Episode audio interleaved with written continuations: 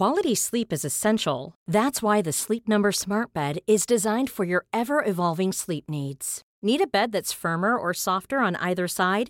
Helps you sleep at a comfortable temperature? Sleep Number Smart Beds let you individualize your comfort so you sleep better together. JD Power ranks Sleep Number number 1 in customer satisfaction with mattresses purchased in-store. And now save 40% on the Sleep Number limited edition Smart Bed for a limited time. For JD Power 2023 award information, visit jdpower.com/awards. Only at Sleep Number stores or sleepnumber.com. This episode is brought to you by Squarespace. Start building your website today at squarespace.com. Enter offer code ARSCAST at checkout to get 10% off. Squarespace, build it beautiful.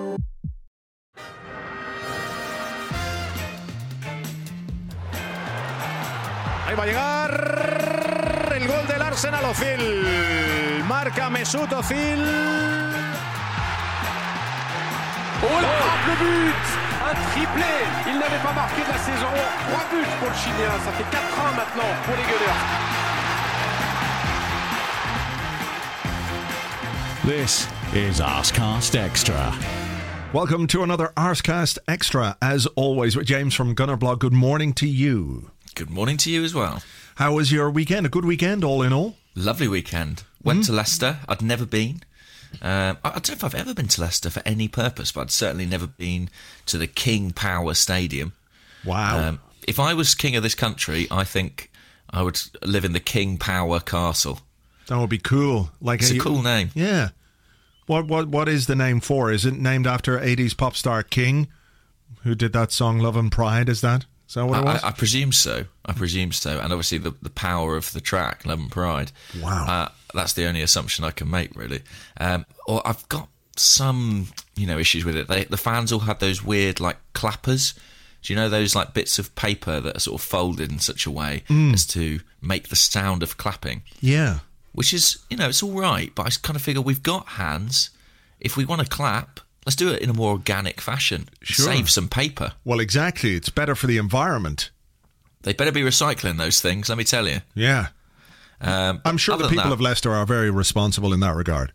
Yeah, they seemed it. That was my impression. Hmm. Um, but yeah, that, that was it was a lovely weekend. Really. What about you? Yeah, it wasn't bad at all. It was my birthday, so uh, you know. It was indeed on Saturday. yes.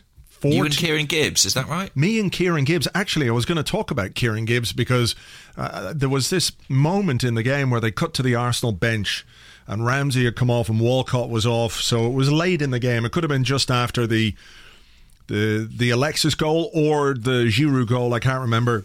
And there's pictures of the bench sitting there. Arsene Wenger's chatting away to Steve Bould, going, "This is quite good, isn't it?" And Steve Bould is going, "Yep, yep, this is pretty good." And mm-hmm. Theo's sitting there, Ramsey's sitting there, and Kieran Gibbs is also sitting there. But man, he looks very, very crotchety indeed. Really grumpy. Really?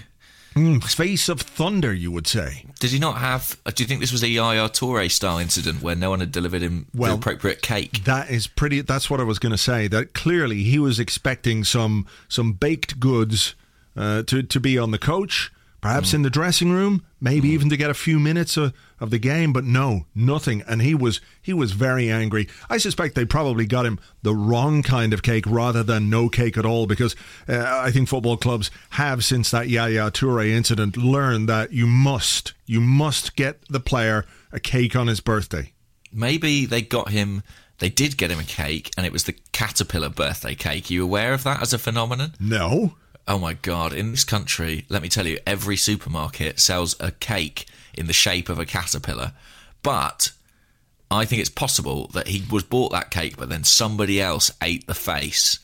And let me tell you now, the face is the most delicious aspect of said cake. Wow, I, I didn't know that different parts of caterpillars were more delicious than than others. It's just, you know, I think it's made of a different kind of chocolate.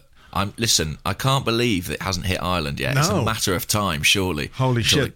The, caterpillar cake cr- crawls across the sea. Maybe there. I mean, maybe it's here.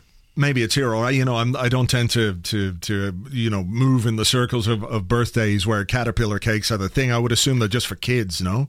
They are, but I mean, who doesn't like a caterpillar cake? You know, they might be aimed at kids, but so was Teletubbies. Doesn't mean I didn't enjoy it.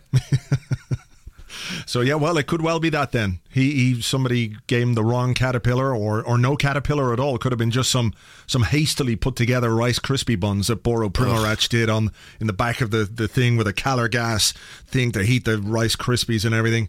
Yeah, Uh, yeah, I'd say that's an was. insult. Better than nothing. Well, honest. I think in fairness, if Kieran Gibbs wants to leave the club now after this, I don't suppose anybody could really blame him. No. And what I think is most saddening for him is the fuss they made over Nacho Monreal on his birthday. Hmm. Everybody was crazy, you know. They all had party hats on on the coach and singing songs. Everybody baked something. Nacho, Nacho Man. Yeah, Very much that that's kind of vibe. singing. And there's no, there's no, there's no appropriate song for for Kieran Gibbs. Which just doesn't scan as well. No. No, just a, you know. So I think he, he had a very unhappy birthday. Poor Kieran. Go. Poor Kieran. But you had uh, you had a good one. Oh yeah, you know, the, you know the usual star-studded party kind of. All the Yeah. all the big names were there, like Caterpillar uh, cake. yeah, Mrs. Bloggs and my brother. That was kind of about it. Great. Nice one. It was it was fantastic. Well, But, the uh, football went well for you. Well, that's it because I remember before. I remember distinctly working on my birthday one time, and it, I, did we lose to Sheffield Wednesday when Ron Atkinson had just taken over as manager? Ah, Am I yeah. remembering that right? There was something, wasn't there? Hmm. Atkinson. There was something. Um, yeah, I, I do believe I've got a vague memory of that. Yeah, but I remember working on that day on my birthday. It was a Saturday. I was working for AOL. Remember AOL? They I used do, to. They used to have. Online. Yeah, they used to have the internet. It used to be the internet. They owned it before Google did. Yeah, exactly. So you get your AOL software and install it, and of course it would break because it was pretty, pretty terrible software. And I was working um, as the the Mac expert in their call center here in Dublin, which you know we we serviced pretty much all of the UK.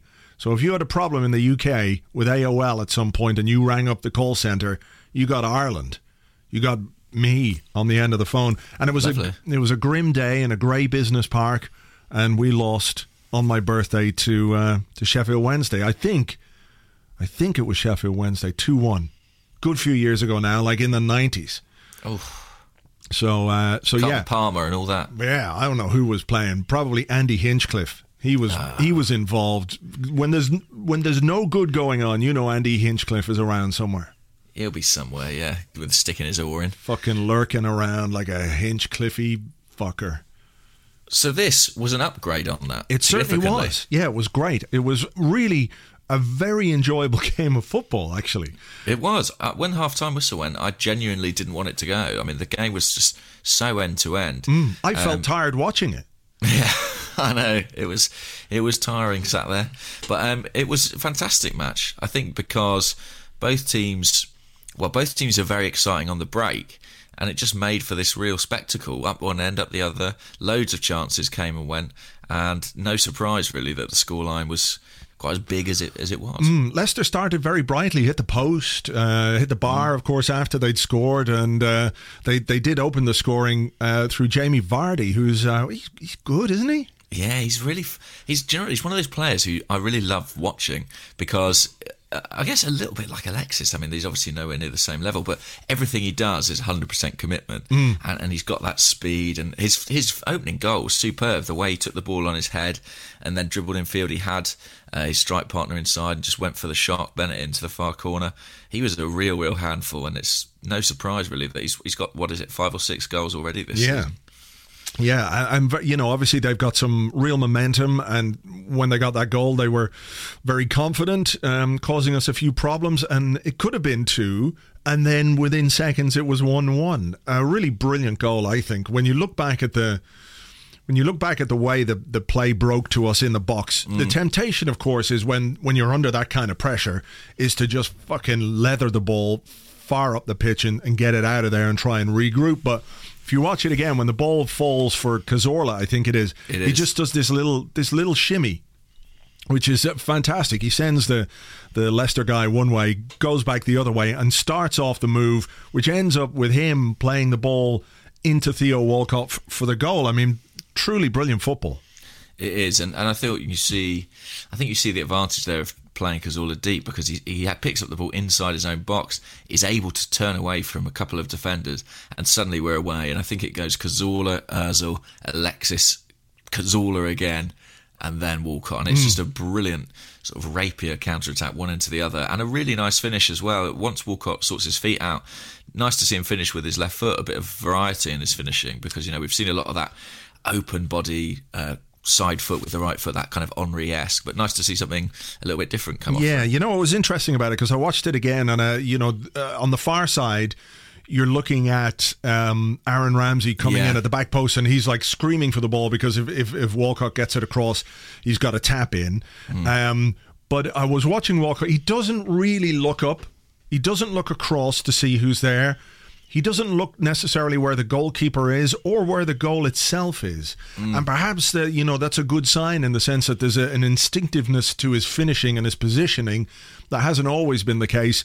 Um, and I thought overall, and we've had this discussion on this podcast before about Walcott playing as a centre forward. I thought he was fucking great like really good. Not just because of the goal. I thought his movement was really good. I thought he held it up well at times when we needed to, and he was he was really strong. Also, he used the ball much better than than he usually does, and much better than I've seen him. And if this is the consequence of of playing him week in week out, there, well, you know, uh, give me a slice of that humble pie there. Yeah, definitely. It's the first time I've seen it, well, this season in the flesh. This is the first game I've actually been able to attend this season, and I was really impressed uh, by seeing Walcott centre forward. As you say, his, his, movement was good. You'd expect that. His runs in behind. You'd expect him to be quicker than Wes Morgan and Robert Huth, but you wouldn't necessarily expect him to be able to stand up to them and, and hold the ball up as well as he did. Mm. Uh, and I think that was really, really encouraging. Maybe it is just a case of him learning the ropes. You know, Ian Wright's been very vocal saying he started the transition too late in his career. He should have had more opportunities to play as a centre forward in the past.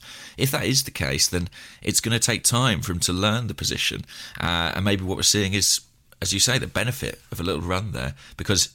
I thought he was excellent all game, and you know there were a couple of other runs he made where he got him behind, and Schmeichel made good saves, or he created opportunities for others. I think he's always been able to produce a goal out of nothing with one run in behind. But what was really fascinating to see was the way he's beginning to link up with the other players, combine really well with the likes of Özil and Alexis. So yeah, hu- hugely encouraging. Obviously, he'll keep his place. Uh, Tuesday because uh, Giroud is suspended for the Champions League. Ah, yes, I'd forgotten about that because uh, I guess that would have been a point of discussion. But uh, yeah, well, that takes the decision out of the manager's hands. What I was going to ask you was is I mean, who does he remind you of as a centre forward? Because the lazy comparison is kind of Thierry Henry, probably because of the number on the back of his shirt. But is there any striker of that ilk that that you can think of? Who like what? Who, who's he trying to emulate? Really, I don't know if he's trying to emulate anyone. I think there's a danger always, isn't there, of of seeing a guy perform regardless of the position he's in, mm. and then making an assumption that he is the new this or the next that. It's like when you get a, a powerful midfielder, he's the next Patrick Vieira yeah. Maybe we just have to take him on his own merits. I mean, I think there are still obviously flaws and weaknesses in his game, like any footballer. But you know, I think just let him let him go and, and let's not make comparisons to anyone else and, and and see where he ends up this season in terms of his goal scoring and his ability to play as a centre forward. You know, um, the the Henry comparisons are are are obvious because, like you say, because of the number, because of the way that he finishes, uh, because of his pace. Mm. Uh, you know those those characteristics. But you know, uh, let's let's just um, let's just leave him do it and and see because you know he he does give us something that the others don't have. You know, we, we know what what Giroud can bring. We know what Welbeck can bring. Uh, and Walcott's got, got his own stuff going on up there, so let's let's just leave him be definitely. I mean, the, the equalising goal that he scored is a goal that we probably don't score without him in the team. You know, with, if Olivier Giroud's up there, he doesn't necessarily get onto that pass. Mm. Um, and I do think that's what's really exciting about him. And I, yeah, I definitely think. You know what is it now? Twelve goals in thirteen starts, something like that, or eleven. It's, weird, it's kind of weird stat that, isn't it? Because yeah, you know, w- when you look at it from that point of view, you go, well, shit, that's like very fucking impressive, really. But how long a period does that go over? It must be some time. Yeah, of uh, course, of course. May, may, even go back to pre-injury. I d- I don't know. Mm. Um, but yeah, no, it is it is impressive, and he does have you know he's a regular goal scorer when it, when he does play. But I think he's done enough now in the last few games to to earn a little run, I think, as centre forward, because I think he probably needs that to find some rhythm and consistency. Yeah, absolutely, absolutely. Um, and of course, of course, Alexis Sanchez burst into life with a hat trick. Um, yeah. We've been waiting for it to happen, haven't we? The manager spoke about it before the game, saying, I'm not worried about him at all. He's had the shots, he's got himself in the positions, he's maybe a little bit tired after winning the Copa America and everything else. And, uh, you know, you, you always felt like it was going to take something like this to, to, to get him going. But the first goal, obviously, pretty much on a plate for him. Uh, the ball fell for him very nicely. What a pass by, by Ozil to Bellerin, though. Really excellent. I mean, Ozil, just to quickly talk about him, I mean, Alexis, poor Alexis scored a hat trick and he keeps being bumped down the, pe- the, the running order. But uh, he did things in this game several times where uh, watching it in the stands, I couldn't necessarily see his intention. You know, this pass was one, so the ball's rolled into him, and you sort of wanted him to turn in field, have a shot, or he had guys in the centre of the box, and he just played this brilliant pass off to Bellerin on the right hand side. But when he first did it, I was looking at going, "What are you doing?" And uh, it's that thing where he's so far ahead of everybody else. The the same would be true of the the chip for Alexis's header. Just an instance where you know, he sees something that even from the stands isn't necessarily obvious. That was a brilliant pass. Bellerin's run was superb. Got the lucky break at the near post, and Alexis tucked it away. I think it was probably always going to be a goal like that that broke his duck. And from that point on, he was absolutely outstanding. Yeah, I mean, I think you're right there about Ozil though as well because you know to some when you sit in the stands and you watch a game you can see everything you can see the you can see the runs you can see the space mm. you can see the opportunity but to be able to do it from ground level Oh, you know, yeah. to have the vision to to see what's going on. And again, maybe it comes back to. Um, to the team sort of clicking a little bit, you know, the automatisms, knowing where a teammate is going to be. Perhaps when when Ozil gets the ball in that position, he's got a fair idea that Hector Bellerin is going to be charging down the outside, looking for that ball, using his pace. So it might well be that certain things, you know, that that are uh, that we're looking at as part of Ozil's vision are also part of you know the stuff that's being worked on. Definitely, definitely, and and Bellerin was really good in that respect going forward. You know, he provided the overlap several times. Özil had a funny game because until that point he'd actually been, I thought, a little bit indifferent, a little bit in and out. But obviously, the mark of a quality player is the ability to to provide those match-winning contributions, those mm. things that lead directly to goals, and he really did that there. And Alexis took it very smartly. Really, it's that it was that classic Robert Pires thing, wasn't it? Arriving at the back post and just tucking it neatly away. Yeah, it was. There was a, a Pires-ness to the positioning and the and the finish as well. Mm. The way he just put it away. Second goal, fantastic header. What what a leap that guy has. He's just.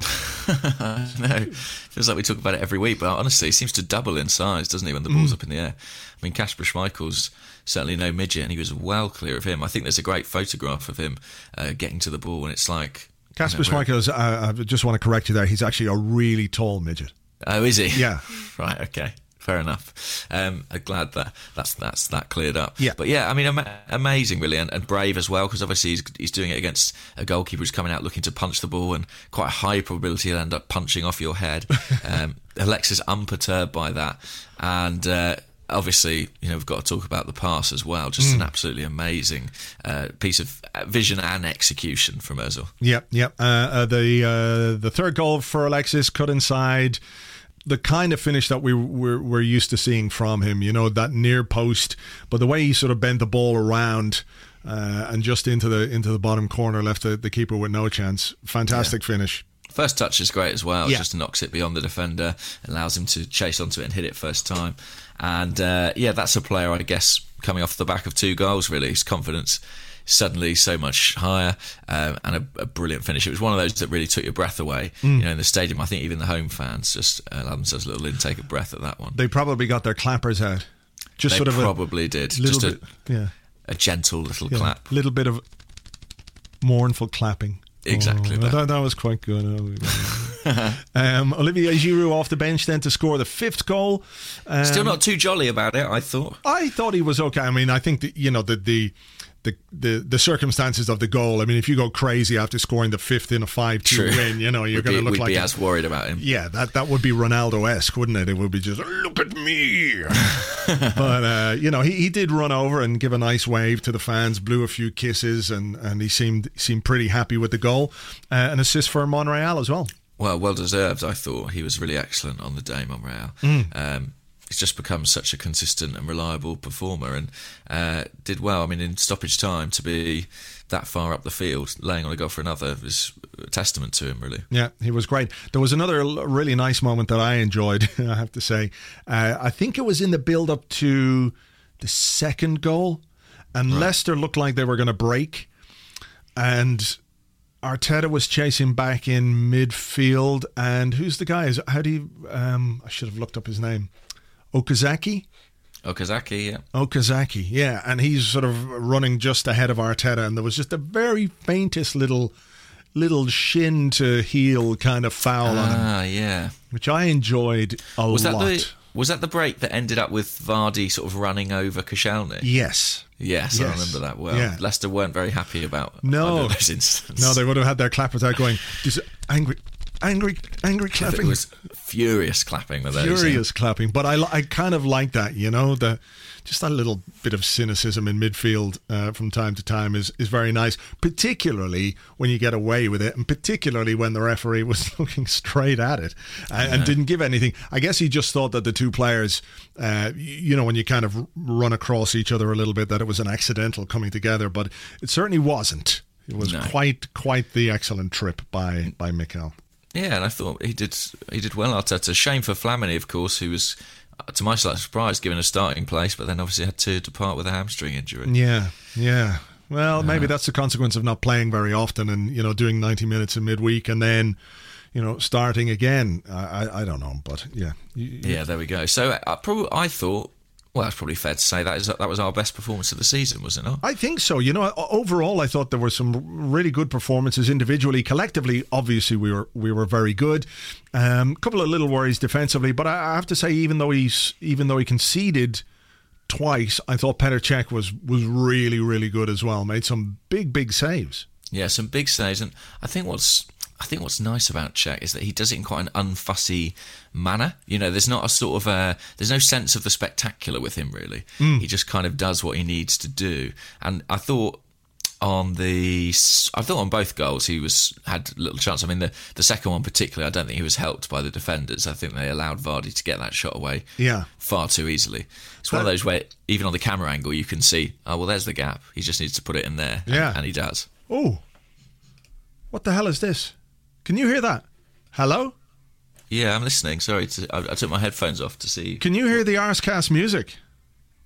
No, It's playing in my headphones. I don't know what's happening here. you must have opened it somehow. No. Hang on. What the fuck? The ghost of the Arscast strikes again. It was just playing in my head. Maybe I haven't got it open. That's really weird because there's, there's literally nothing else open. But also, if I had it open on my browser or whatever, you wouldn't hear it. Based on, uh, It just played in my head. I didn't have I didn't have iTunes. I open? don't think it did play. I think you're just cracking up. Fuck. That's really weird. I don't know what's happened there. I suppose you better leave this in as testament to my my insanity, just in case. yeah, your 90th birthday at the weekend. Uh, Um, what in. were we talking about? Oh, defending. I get yeah. The, the the defending for the for the two goals. I think we were caught in the break, obviously for the first one, but for the second goal, there was a touch of we're winning four one to the defending, wasn't there? Alex so. Alex Oxlade Chamberlain looking just standing, and I think he, Uh-huh. he you know the the other defenders probably could have closed him down a bit quicker too, and He's kind of infuriating me at the moment, Alex Oxlade Chamberlain, because I feel like this season, like every season, um, I've sort of really tipped him to have a big breakout year. And obviously, while that can still happen, I-, I kind of find him really frustrating because he's got all the ingredients. He's got so much talent. And I think even Arsene Wenger's on record saying it recently, kind of that he can be whatever he wants to be. But at both ends of the pitch, he's just a tad short at the moment, not t- not producing goals and assists, and a little bit lax defensively. well, I, I thought going forward he he made a great chance for for for Ozil. Yeah, that's true. Who probably should have scored. Yeah, Hmm. um, but yeah, he's he feels like he's right on the cusp of something. But uh, I don't know. Maybe that's just that's just young players for you, and he'll, he'll t- the tipping point will come soon. Yeah, it is a bit worrying though when you when it's the the same constant discussion or the same weakness. You know that the, perhaps Yeah. defensively defensively, he's he just doesn't seem to be switched on the way that he should be, and you do wonder perhaps if that. I mean, how many times must he have been told? You know, this is what you do in this circumstance. This is how you deal with a situation like this. When you're standing on the edge of the box, I think he was waiting for the you know waiting for the ball to break out so he could charge upfield and there was a touch of five aside to the way he he, uh, mm. he dealt with that situation. But look, maybe we're nitpicking on a on a day uh, when we've won very well. But uh, yeah, yeah, it's yeah, it's interesting. Wenger said that he thinks he can be too critical of himself, and he wants him to play with more freedom. Well, you know what? Then I, you know what I think he's doing. He's doing these things so other people will be more critical of him than he is of himself, and that way he'll feel better. Yeah, of the burden. Yeah, I see. It I all makes sense. Uh, but yeah, brilliant result, really. And because Leicester obviously are having a really good season. Um, they were fourth, weren't they, going into the yeah, game? Yeah. And not a bad weekend, all in all. I mean, we never like to see Spurs win, but I think it's probably a good thing for us that Manchester City lost. Mm-hmm. Chelsea. Chelsea. I saw somebody put on Twitter, who was it? I think it may have been.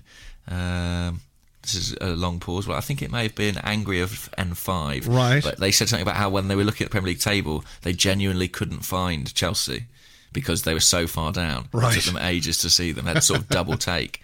15th position they are well, moment. long may that last. Yeah, long may extraordinary. So a, a, good weekend, all in all. Yes, indeed. All right, look, we'll leave it there for part one. We're going to come back with your questions and other bits and pieces in part two right after this.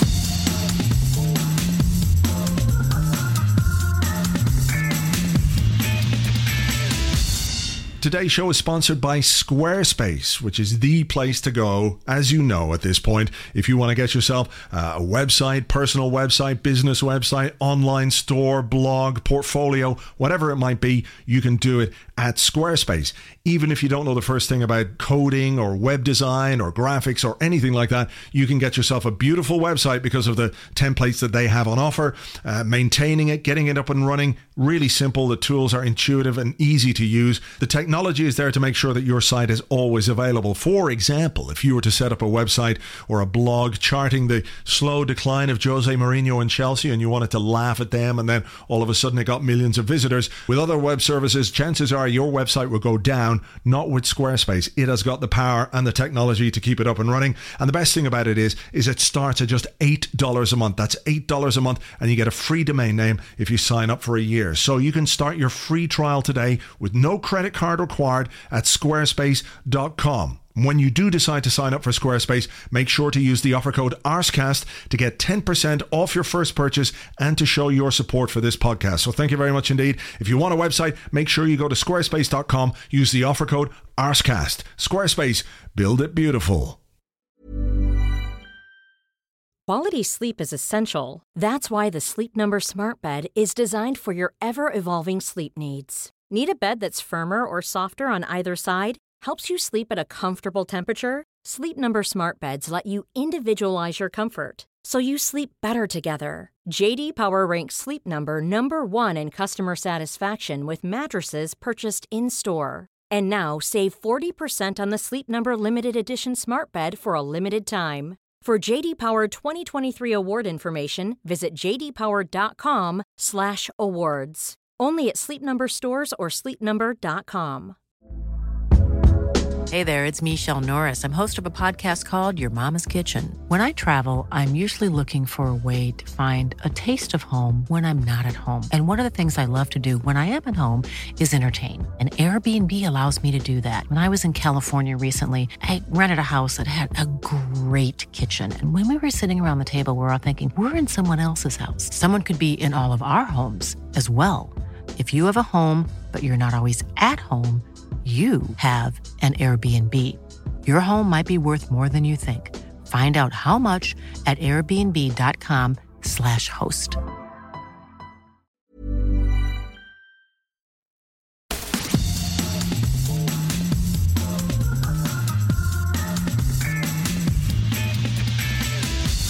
Welcome back to the Arscast Extra. Just before we get on with the questions, we should talk a little bit about next Monday, James. Yes. Arscast it's live. Extra live. And it's live. Uh, in the garage, in Highbury in Islington. And you can get tickets right now from myticket.co.uk or seetickets.com. That's C S E E and not S E A, right? Because that would be weird because then you'd have to go to the ocean to get your tickets. It's not happening in the ocean, guys. Definitely not. It's going to be indoors. There's going to be a bar. There'll be beer and wine and whatever you like, and you can sit there. And we're going to be talking about Arsenal, myself and James, with our with our guests. One of whom will be one of whom will be Philippe Auclair. More to be uh, announced soon. Adding some Gallic sophistication to proceedings. Well, look. In fairness, it's a good counter. It's a good counter to what we bring to proceedings. something that we definitely don't offer. No, for sure. Sophistication or Frenchness. Neither of us have any of those things. None. No. So However, yeah. w- there might be wine there, and that's sort of French, some of it, isn't it? Well, it depends where you could be like Chilean wine though. That that wouldn't be very French. Shh, don't. It's all French. Because what if the people love French stuff? All right. Okay. Right. Okay. Yeah. There there will be there will be wine. Baguettes, Mm-hmm. All kinds. onions on strings. Honestly, if you like French things, be there. It's going to be magic. So come join us. It's next Monday, the 5th of October, just after the Manchester United game uh, in the garage in Highbury in Islington. Doors open at 6.30. We'll start the show around 7.30. Show perhaps is the wrong word, is it? Because people We'll might start be the talking. The We'll start the It's not a real show. There's no pyrotechnics or anything. right. Uh, but you know, it'll be fun. Yeah. Especially once we've beaten Man U. Yeah, of course. It's going to be like a, a party. We can, you know what we can do? We can have our little clappers. Uh, this is happy All right. clapping.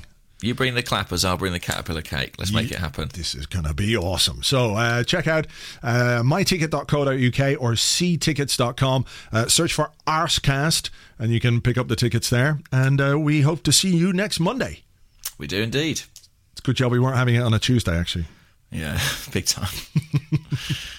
Definitely. All right, we're going to do questions. Do you want to go first? Oh, how very, very generous of you. It's what the Um, French would want. It is what the French would want. It's what the French would do. Um, Philippe would approve. So let's have a question. This one is from Robel, at, who on Twitter is at Ry Solomon. And they ask, we talked about it at the top of the podcast, Gibbs turned 26 a few days ago. And, says Robel, he still isn't very good. do you think we should replace him? It's a good question, isn't it? I mean, Monreal has clearly established himself as the number one, Number three, the number one, number three. indeed. and Gibbs is now falling behind. I mean, he really is. They're not rotating very much at all, are they? It's only in the in the cup competitions that he's getting a chance. I think he's barely kicked a ball in the Premier League. Yeah, he is 26. I, I sort of had a sense for a while that perhaps he had he'd sort of plateaued in terms of his the development of him as a footballer. He felt like he'd reached a certain level and then has struggled to to get beyond that.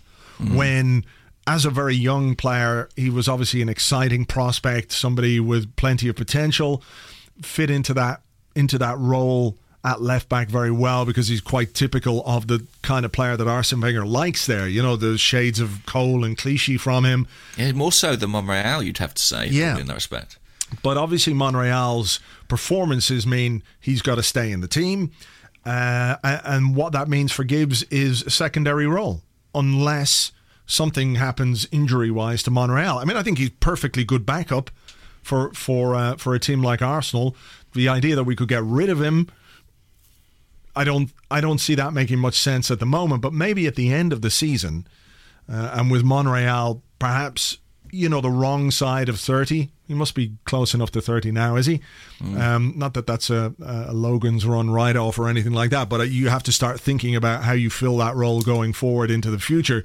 That if a young, exciting left back became available, perhaps he could be brought in uh, and he could understudy Monreal for a season or season and a half, two, until such time as, as he was ready, and maybe Gibbs, you know, could could uh, could continue his career somewhere else. I like him. I think he seems a, a nice guy and everything, but I, I do worry that his career has, has hit a plateau. There's a contractual situation with Monreal, is there not? I think his deal is up uh, if not this summer, then the one after, and there's there's not been a huge amount of progress. Am I fair? Yeah, but there's been t- apparently there's new deals on offer now to him and and, And Mesut Ozil, Ozil. So yeah. um, We shall see what happens there. I think that there probably was a youthful left back target. We saw some stories in the press last season linking Arsenal with uh, Monaco's left back at the time, Layvin Kurzawa. Uh, and it was a slightly surprising talk because we had Monreal and Gibbs both in the squad, but he's a big, big prospect. But then it was interesting to see Arsene Wenger on Friday in his press conference saying, "Well, we we followed uh, two players at Monaco, Martial and Kurzawa, and thought they wouldn't move. And of course, in the days just before the end of the window, he went to Paris Saint Germain. Yeah. So that's that one gone. Um, but I think that the thing about Gibbs is, I thought he played well at Spurs, made a pretty important block Yeah, on the line. yeah. He's got a good habit of doing that, like Ashley Cole used to many a time. And I think that he adds to the homegrown quota. If he's content to kind of play this role in the squad, then I don't. I think you'll struggle to get many better reserve fullbacks. Essentially, the problem will arise. You know, you saw him on the subs bench at the weekend. oh, very not- grumpy, very, grumpy. very grumpy indeed. And and all, all gags about his birthday aside, you've got to feel that that's probably partially to do with the fact that he's not playing. Mm. Uh, well, largely to do with that, you'd imagine. Well, you'd like you'd like a player to be grumpy if they're not playing, right? That's true. I mean, you know, Mathieu Debuchy's made his feelings very clear on the subject. Um, Gibbs hasn't done that publicly, which I think we prefer, but I think his his, his face is giving him away, isn't Mm. it? Yes, it is a bit. But I, I'm not in a hurry to lose him. I think that you know he's he's someone who knows the club. I think that's important. That sense of connection, that sense of identity, and I think that. I think that he's a, a good player, even if he's not necessarily good enough to start every week. Sure, I, I like. I, I'm with you on that. Like, I'm not in a hurry to lose him, but Yeah. if there was something better that came along, you know, I think he is at a at a point where, not that he's expendable, but I think you know it might benefit both club and player if that was if that was the way it Maybe. went. I mean, mm. 26 feels old, doesn't it, for Kieran Gibbs? Yeah. It's like one of those sort of perennially young players. That's like, that's a real grown up footballer now. Yeah, yeah, it is, and that's why I I, I worry. But you know, 26 to, to 30, 32 for a defender are usually the best years. But if you can't get into the team, then that's going to be a struggle. Um, staying with fullbacks, this one comes from uh, David McNamara at DVD MCN. Nice. Yeah, I just said I'd leave a gap there for no good reason. and uh, he said, given his recent comments and lack of games, could this summer see Debuchy sold and a return for Carl Jenkinson? The corporal, he's back. Um, yes, I think I personally feel that is what will happen. Um, I I think Debuchy. To be honest, it wouldn't surprise me in massively if he were to agitate for a move in January, uh, simply because that that prize of a place in the French squad for Euro 2014 may be slipping away from him by that point, and he'll be desperate to get the club games he needs to ensure he participates in that. Come the summer, I certainly think he'll be on his way. You know, he'll be what 31, something like that. I think he'll be at an age where playing time is at a premium for him, and he won't want to just sit on the substitutes bench. So, and Jenkinson signed a new deal, I believe, this summer to extend his time with us. I think he's started relatively well at West Ham. I think he's a a perfect fit for that kind of Kieran Gibbs role, if you will, on the other side. Um, again, it will come down to if he's willing to do that. Having enjoyed two seasons of regular first team football, if he if he has the confidence to say, "Well, I'm going to come in and I'm going to challenge Bellerin," and I think that's a challenge that I, I'm ready for and that I can take on and win, then great. I think that that's a very logical thing to do, and uh, that's actually what I expect to happen. What about you? Well, you know what? I think we we've been very I won't say lucky per se, because obviously we identify Bellerin as a, a young talent who who could make the grade, and uh, often it's it's you know it's fine margins if a, a young player doesn't. But Bellerin has emerged as the most exciting right back in England over Oh. the last twelve months. Possibly beyond England. Yeah, I mean, he. I mean, he's he's brilliant to watch. Uh, brings a lot to the way that the team plays, and the future of Arsenal's right back position is his. As mhm. long as he stays injury free, he's our first choice right back for, for years to come. And it's been interesting to, to see Mikel Arteta say that. He said it last year. He reiterated that last week as well, talking about Bellerin. So if you're Matthew Debuchy and you're 31 years of age next July, yeah, I think you I think you think about leaving because you want to play football. At that point in your career, you want to play football. Uh, you don't want to be the understudy. There's something a little bit when you're that age and you're that experienced. If you're being kept out of the team by a young guy, I'm not going to say it's uh, embarrassing or anything like that, but it can't feel good. So you go somewhere where you play regularly, and I think as long as Bellerin stays fit, then yeah, he he's he's going to be the guy, and Debuchy moving on makes all kinds of sense for for him. The question, of course, is the backup Jenkinson coming back. The point you make about him being willing to to settle for second mm. place there is a very interesting one. We know he's a big Arsenal fan. We know he loves the club, but he's also a professional footballer who has his own career to consider and and uh, his own development as a player. So after two seasons of playing regularly, would he be happy as a bit part player, making substitute appearances or Capital One Cup or, or FA Cup appearances? Maybe he would be. Maybe he would be, but you know, it, I don't think it's as I don't think it's as cut and dry. So I think that the main point about Debuchy leaving wouldn't surprise me whatsoever. It'd be nice if Jenkinson could come back, having developed at West Ham for a couple of seasons, and uh, and and slot in there and make a good a good place in the squad his own. But it's whether he wants to be a squad player or not. Absolutely, yeah. It would be interesting to see though. Just be a really interesting piece of management, essentially, to loan a player out to the same club for two years, allow them to develop there. It's the sort of thing Chelsea have been doing really over the last few years. Yeah. Um, and I'd, I'd, be fascinated to see if that experiment would work. Uh, but we, we, shall see. I do think Debuchy is not long for Arsenal. Mm, not long for this world. Indeed. Of Arsenal. Question? Yes. Of Arsenal. Of Arsenal. Uh, this is from Arsenal. This is from uh, Jamie Russell at Jamie Gooner 85.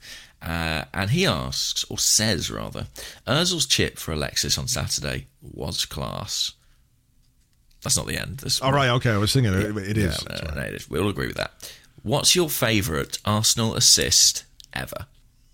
Oh, fucking hell. Um, you ask your favourite goal, your favourite match, and you think, okay, what is my favourite Arsenal assist ever? Okay.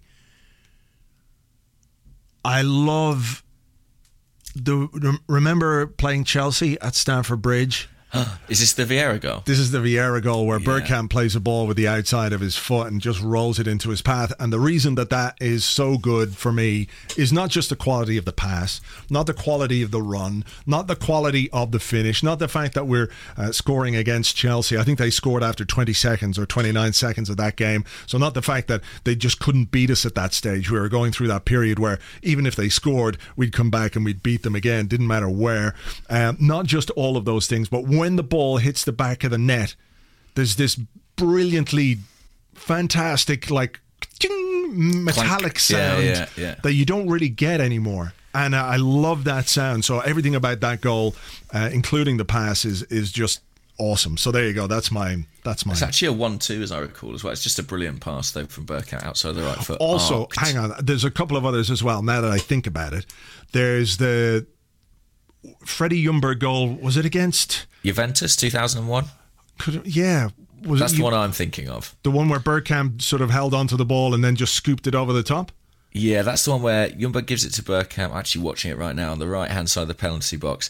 He kind of dribbles in a little 360 and then flicks it b- between the defenders, and Ljungberg just lifts it over the keeper. Oh, delicious. It's a brilliant, brilliant assist and a brilliant goal. Yeah, Th- that'd probably be my favourite off the top of my head. I'd have to say. Yeah, there's um, um the the the one Bergkamp to Vieira for the the goal that beat Leicester on the final day of the 2003 2004 season. It's not bad either, is Pretty it? Pretty fucking good.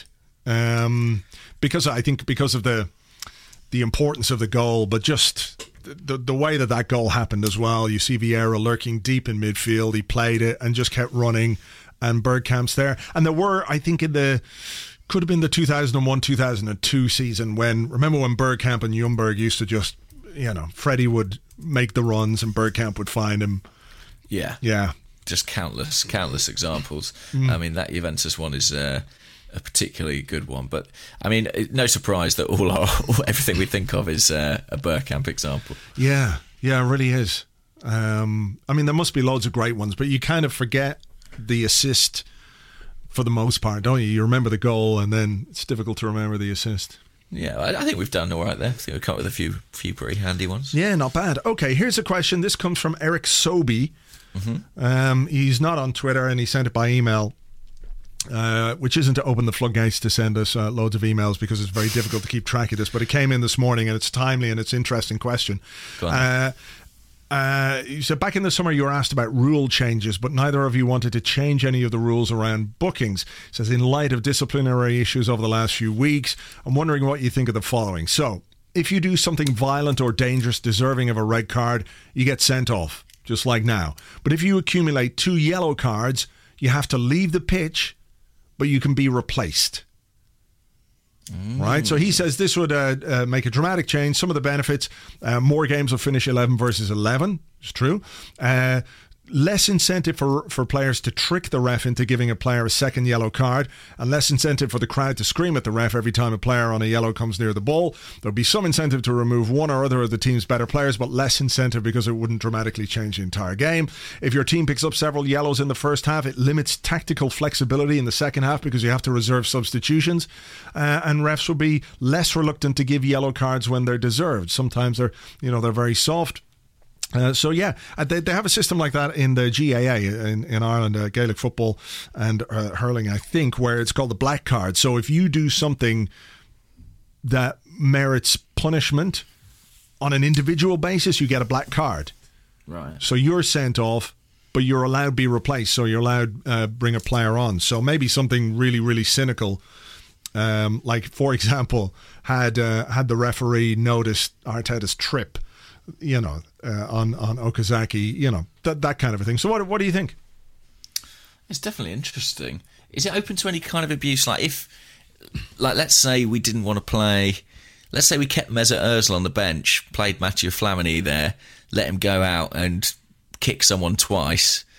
Then he's forced to come off, but we've got a better player to come on, kind of thing. Is that is that a thing? Yeah, maybe there's a grey area. You know, I've I've been talking about this for a while the last few weeks, where I think yellow cards, particularly second yellow cards, are given out way too, way too easily. You know, I think sending off should be the absolute last resort. Should Right. be. Yeah. You know, it should be for for really egregious foul play or for for violent conduct. But you know, two yellow cards, like Cazorla's, for example. Two soft yellow cards. Yeah, you can argue that they were both bookings, but does a player really deserve to be uh, sent off for that? I mean, maybe maybe if it's Because it does fuck the game up, you know? It does, although not for not for the opposition though. You know, not for the team who's then playing against ten. They're presumably delighted. Well, of course, but For the neutral, undoubtedly. yeah. Um, and I suppose from the Premier League's point of view, the, the neutral's a massive market, something they'll be worried about. What about if two yellow cards? Yeah, two yellow cards. So would you would stay? You'd be substituted off, and you'd still be suspended, would you, for the following game? I don't know. I imagine so. Yeah, we could work out those details over a beer or something. I don't know. I mean, I, what about the? Do you ever think there's any merit in a kind of orange card? You know, that's always talked about a lot, isn't it? like a something- last warning sort of a yeah, thing. like something between a yellow and a red. I don't know. It's very. Uh, Yeah, I mean, there's the option perhaps of a, a sin bin for for two yellow cards. Well, I wonder if that I wonder if that might be the best solution, a sin bin. That way, there is a sort of very definite punishment for that team, and there's no way out of it. Hmm. They have to lose a player for a period, but if if it's not a severe foul, like if it happens, you know, two yellow cards in the first half, whatever. If it was a period of I don't know, arbitrarily 15 minutes or what have you, it's a bit too long, maybe ten minutes. do you think? Yeah, because you know, ten minutes. I think ten minutes is a reasonable uh, amount of time to be to be down to ten men. Uh, you know, for for an offence that isn't necessarily worthy of a red card. Um, but yeah, you know, I, I think there's I think there's definitely room to improve the disciplinary disciplinary side of the game in general. You know, it's long been an issue that, for example, uh, acts of violent conduct aren't uh, judged on a sliding scale Yeah. So th- there's definitely room for it, but again, I, you know, I feel like there's sort of resistance to to changing too much about the game. If you talk about changing yellow card systems, if you talk about sin bins, if you talk about video technology, people immediately start to get freaked out by going, "Well, no, th- th- this is too much stuff. Let's just leave football the way it is. Has been fine." Uh, and maybe part of what's what's great about the game is the human error or or the, the sense of injustice you feel or, or things like that. So I don't know, maybe that's all just part of the sport. But my, my thinking would be that we should try and improve the game and the actual game. You know that, that that it remains eleven versus eleven as much as possible because that's what people are paying to see. I think sin bin is actually quite an exciting idea because not only do you have that kind of time pressure element of okay well we've got 10 minutes or whatever it is in order to try and take advantage of that which makes those 10 minutes particularly crucial and interesting. You've then got the change in dynamic when a player re-enters the field. You go back to 11 versus 11 mm. um, and that so it means that there's kind of an undulation in terms of you know who's got the upper hand in the game. And i think that that could be really interesting to watch. But with all these things, I mean, they need to be trialled, and that's not going to happen at the highest level, is it? It's going no, to happen no. somewhere out of sight. What would be great is if a player went into a sin bin and there was like a, a, a big arc across, you know, running the Yeah. length of the sideline, and they were put in a black or a kind of a, a glass box. Yeah, And they have to stand in this glass box, and the box has to do a whole transition from one side to the other. And, you know, it's timed for 10 minutes. Perfect. So he's sitting, he's suspended above the crowd, and, you know, slowly moving across the stadium until the box reaches the, the, the ground floor again, uh, hits there, and he can charge back onto the pitch. That would be Release awesome. the Flamini. Yeah, exactly. Get Santi Cazorla out there. Yeah. Imagine. Hmm. I'd really enjoy that. But uh, interesting, though. I mean, you know, I'd like to see more experimentation with things, perhaps in like summer international tournaments or you know, little change, not not World Cups and Euros, but you know, little things that they Hmm. have, or I don't know, just mix it up and see if we can find a better solution. Sure, sure. Okay, uh, one more from you. Okay, let's have a very practical one. This is from Zeus Cannon, uh, and he asks thoughts on the lineup for Olympiacos. Should we field a strong eleven or rest some for the United game? I think it's Tuesday.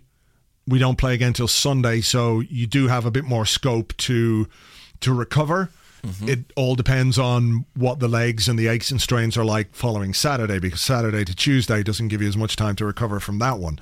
No. So, look, you know, the, you look at the squad, and the, we can't really make too many changes because we don't have Giroud, which you reminded us of earlier. Um, don't have Welbeck up front, so we don't have those options in in the front. So I think he'll probably, I think he'll change around a little bit, but not too much. I'm not quite sure where those changes will be. He could bring Gabriel back in, give Koscielny a rest, for example.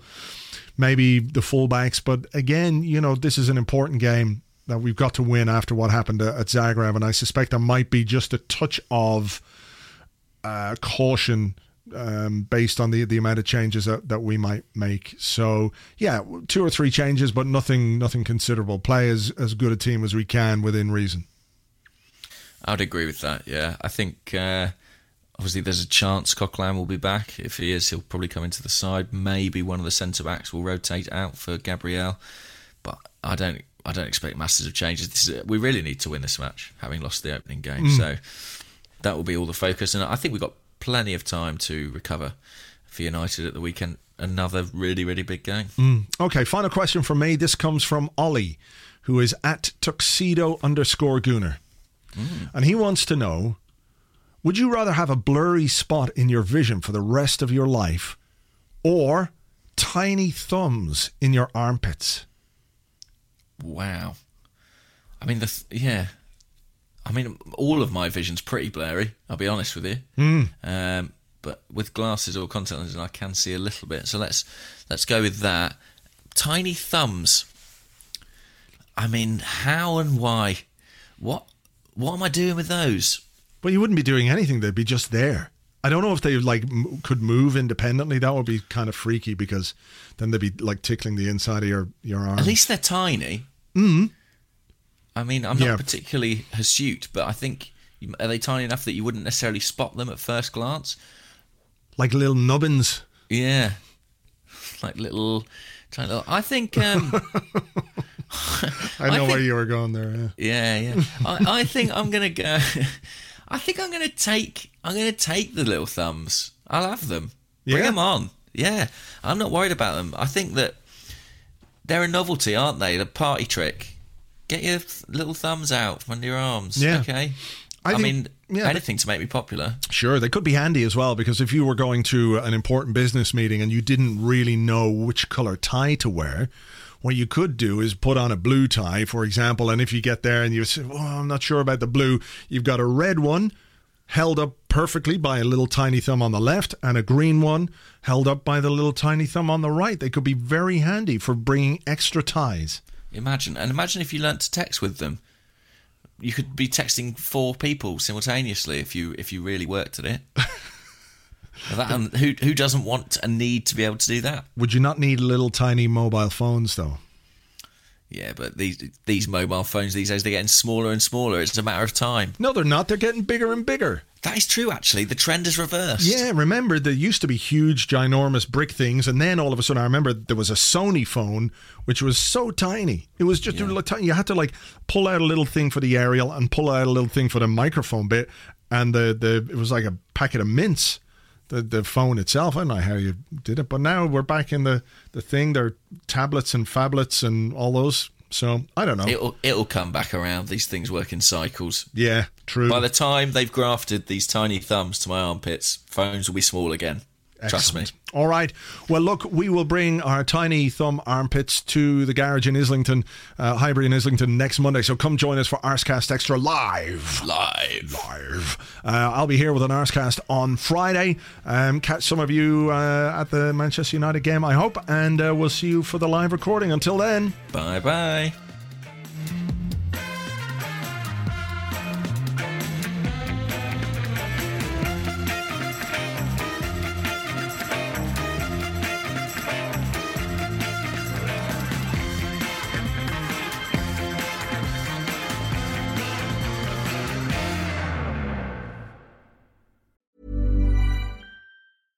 Even when we're on a budget, we still deserve nice things. Quince is a place to scoop up stunning high-end goods for 50 to 80% less than similar brands. They have buttery soft cashmere sweaters starting at $50, luxurious Italian leather bags, and so much more. Plus, Quince only works with factories that use safe, ethical, and responsible manufacturing. Get the high-end goods you'll love without the high price tag with Quince. Go to quince.com slash style for free shipping and 365-day returns.